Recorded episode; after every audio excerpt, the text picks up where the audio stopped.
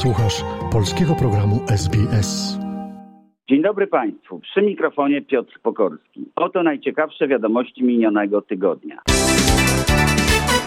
Zacznijmy od polskiej ekstraklasy piłkarskiej. Po trzech kolejkach można się pokusić o ocenę formy poszczególnych drużyn. Ogólnie nasza pierwsza liga nigdy nie była zbyt silna, no może w dalekiej przeszłości. W europejskich pucharach zostały nam dwie drużyny. W porównaniu do Europy to takie potęgi piłkarskie jak Malta i Cypr mają w pucharach po trzy drużyny.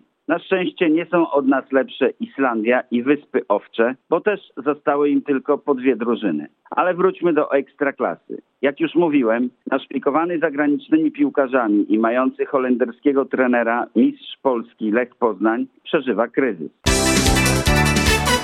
Praktycznie poza wygraną z gruzińskim Batumi, ale tylko raz, bo w rewanżu już zremisował, to zespół z Poznania przegrał w tym roku wszystko, co było do przegrania. Włącznie z superpucharem i zajmuje ostatnie miejsce w tabeli. Dwie porażki Lecha na starcie ligowych rozgrywek to powtórka wyczynu sprzed 20 lat. Ze zmiennym szczęściem gra Legia Warszawa. Na trzy rozegrane mecze jeden zremisowała, jeden wygrała, ale ostatni przegrała z Krakowią aż 3 do 0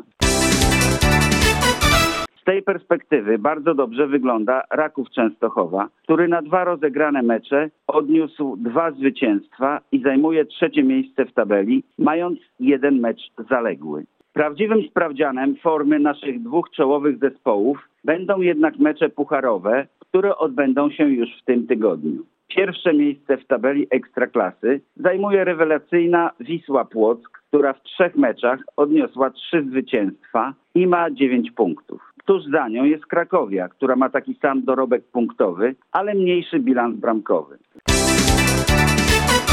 No i wszystko jasne. Lech Poznań jest bez formy. Mamy właśnie wyniki pierwszych meczy trzeciej rundy Ligi Konfederacji. Co za dziwna nazwa ta konfederacja. Ale do rzeczy. Lech przegrał na wyjeździe z islandzkim Vikingur Reykjavik 1 do 0. Ale populacja całej Islandii jest równa średniemu polskiemu miastu. Poza tym, ze względu na warunki atmosferyczne, sezon piłkarski jest tam dwa razy krótszy niż w Polsce.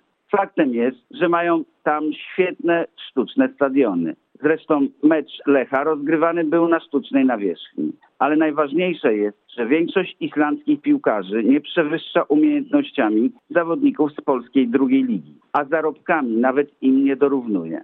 Myślę, że gwiazdorskiemu Lechowi po prostu nie chce się grać, biegać i walczyć. Słyszałem już opinię, że nie lubią swojego holenderskiego trenera i grają przeciw niemu. Zresztą on ich też chyba nie lubi. No nic.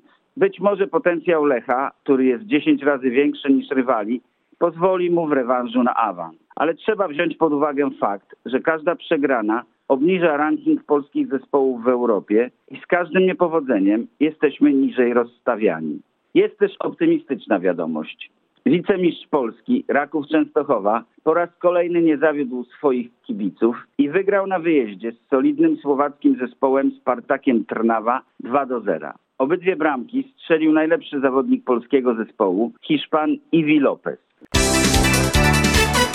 Zostawmy piłkę nożną do przyszłego tygodnia i przejdźmy do kolarstwa. Tu też nie możemy się pochwalić większymi sukcesami. Tour de Pologne wygrał 23-letni Brytyjczyk Ethan Heiter, który objął pozycję lidera dopiero na ostatnim etapie jazdy indywidualnej na czas i już jej nie oddał aż do końca. Najlepszy z Polaków, Jakub Kaczmarek, zakończył wyścig na 28 miejscu. W tym kontekście jako sukces trzeba zaliczyć zwycięstwo Polaka Patryka Stosza w klasyfikacji na najaktywniejszego kolarza.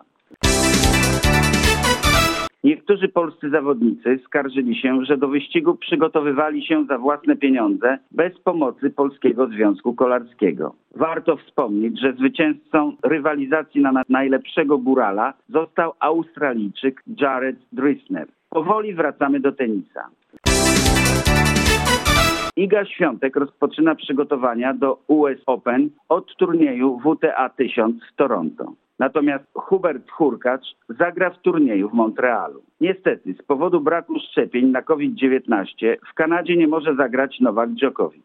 Najprawdopodobniej z tego samego powodu Serb nie będzie mógł zagrać w US Open. Więcej o tenisie w następnej relacji.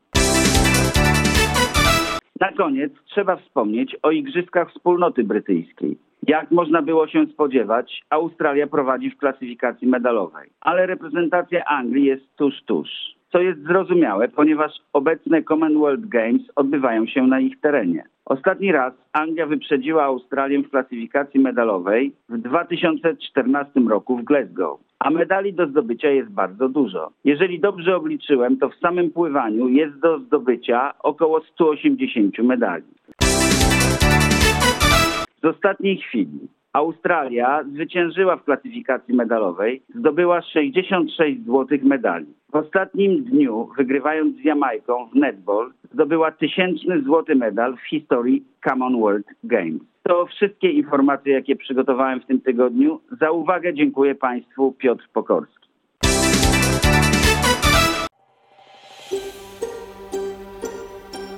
Zainteresowało Cię? Chcesz usłyszeć więcej? Słuchaj nas na podcastach dostępnych w Apple Podcast, Google Podcast czy Spotify lub w jakimkolwiek innym, który używasz.